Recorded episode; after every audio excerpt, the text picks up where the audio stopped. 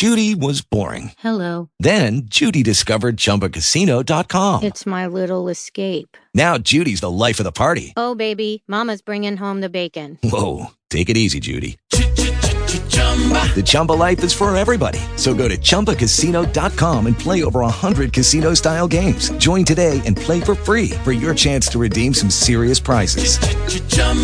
ChumbaCasino.com. No purchase necessary. Void where prohibited by law. 18 plus terms and conditions apply. See website for details. With the Lucky Land slots, you can get lucky just about anywhere. This is your captain speaking. Uh, we've got clear runway and the weather's fine, but we're just going to circle up here a while and uh, get lucky. No, no, nothing like that. It's just these cash prizes add up quick. So I suggest you sit back, keep your tray table upright, and start getting lucky. Play for free at LuckyLandSlots.com. Are you feeling lucky? No purchase necessary. Void where prohibited by law. 18 plus terms and conditions apply. See website for details.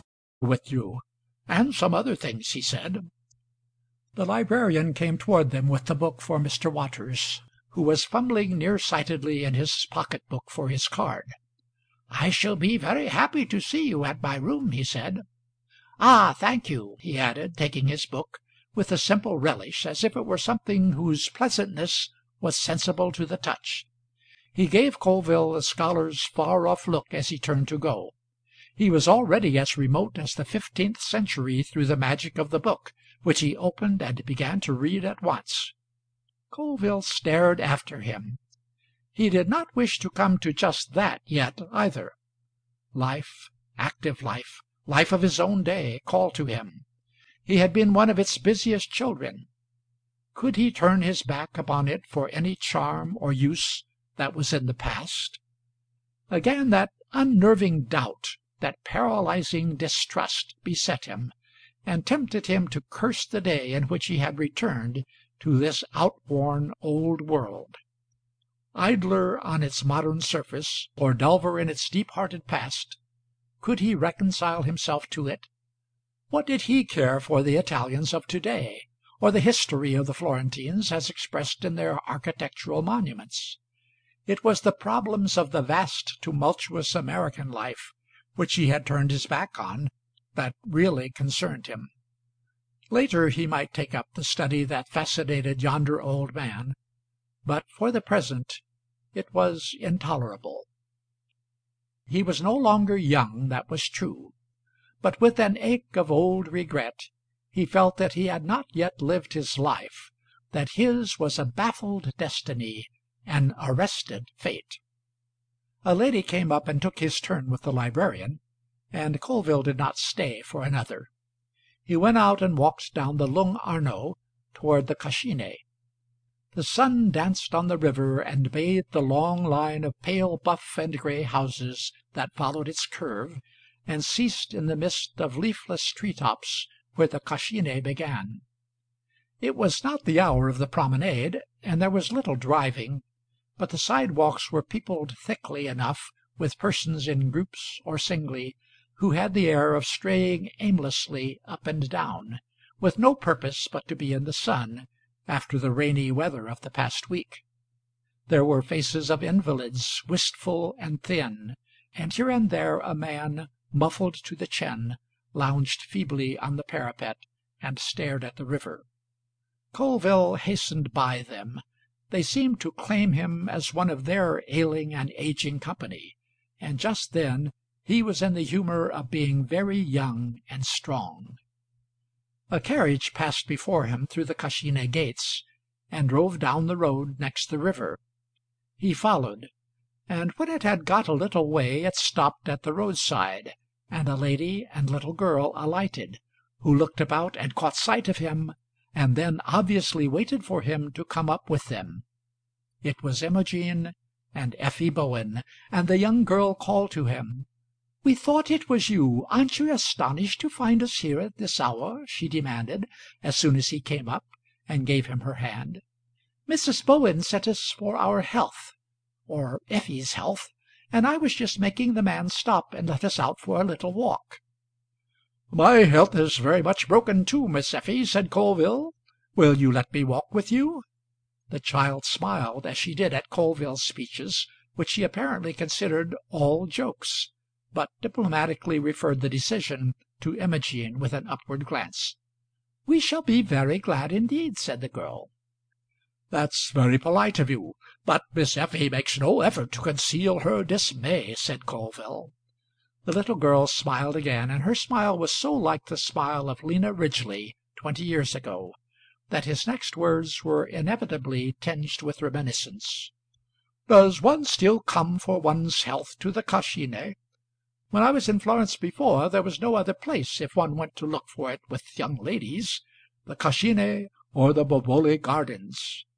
Do they keep the fountain of youth turned on here during the winter still?" "I've never seen it," said Imogene gaily. "Of course not. You never looked for it. Neither did I when I was here before. But it wouldn't escape me now." Since he had met them he had aged again, in spite of his resolutions to the contrary. Somehow, beside their buoyancy and bloom, the youth in his heart faded. Imogene had started forward as soon as he joined them and Colville, with Effie's gloved hand stolen shyly in his, was finding it quite enough to keep up with her in her elastic advance. She wore a long habit of silk, whose fur trimmed edge wandered diagonally across her breast and down to the edge of her walking dress. To Colville, whom her girlish slimness in her ball costume had puzzled after his original impressions of Junonian abundance, she did not so much dwindle as seem to vanish from the proportions his visions had assigned her that first night when he saw her standing before the mirror. In this outdoor avatar, this companionship with the sun and breeze, she was new to him again, and he found himself searching his consciousness for his lost acquaintance with her, and feeling as if he knew her less and less. Perhaps, indeed, she had no very distinctive individuality. Perhaps, at her age, no woman has, but waits for it to come to her through life, through experience. She was an expression of youth, of health, of beauty, and of the moral loveliness that comes from a fortunate combination of these. But beyond this she was elusive in a way that seemed to characterize her even materially. He could not make anything more of the mystery as he walked at her side, and he went thinking, formlessly as people always think, that with the child or with her mother he would have had a community of interest and feeling which he lacked with this splendid girlhood. He was both too young and too old for it. And then, while he answered this or that to Imogene's talk aptly enough, his mind went back to the time when this mystery was no mystery, or when he was contemporary with it, and if he did not understand it, at least accepted it as if it were the most natural thing in the world. It seemed a longer time now since it had been in his world than it was since he was a child. "Should you have thought," she asked, turning her face back toward him, "that it would be so hot in the sun to day? Oh, that beautiful river, how it twists and writhes along! Do you remember that sonnet of Longfellow's, the one he wrote in Italian about the Ponte Vecchio, and the Arno twisting like a dragon underneath it? They say that Hawthorne used to live in a villa just behind the hill over there. We're going to look it up as soon as the weather is settled. Don't you think his books are perfectly fascinating?" "Yes," said Colville. Only I should want a good while to say it." "I shouldn't," retorted the girl. "When you've said fascinating you've said everything. There's no other word for them. Don't you like to talk about the books you've read?" "I would if I could remember the names of the characters, but I get them mixed up." "Oh, I never do. I remember the least one of them, and all they do and say." "I used to. "It seems to me you used to do everything." "It seems to me as if I did. I remember when I think that my youth was half divine." "Oh, Tennyson yes. He's fascinating. Don't you think he's fascinating?" "Very," said Colville. He was wondering whether this were the kind of talk that he thought was literary when he was a young fellow. how perfectly weird the vision of sin is," Imogene continued. "Don't you like weird things?" "Weird things?" Colville reflected. "Yes, but I don't see very much in them any more.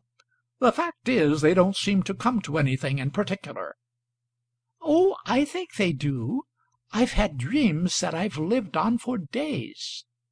Do you ever have prophetic dreams?" "Yes, but they never come true. When they do, I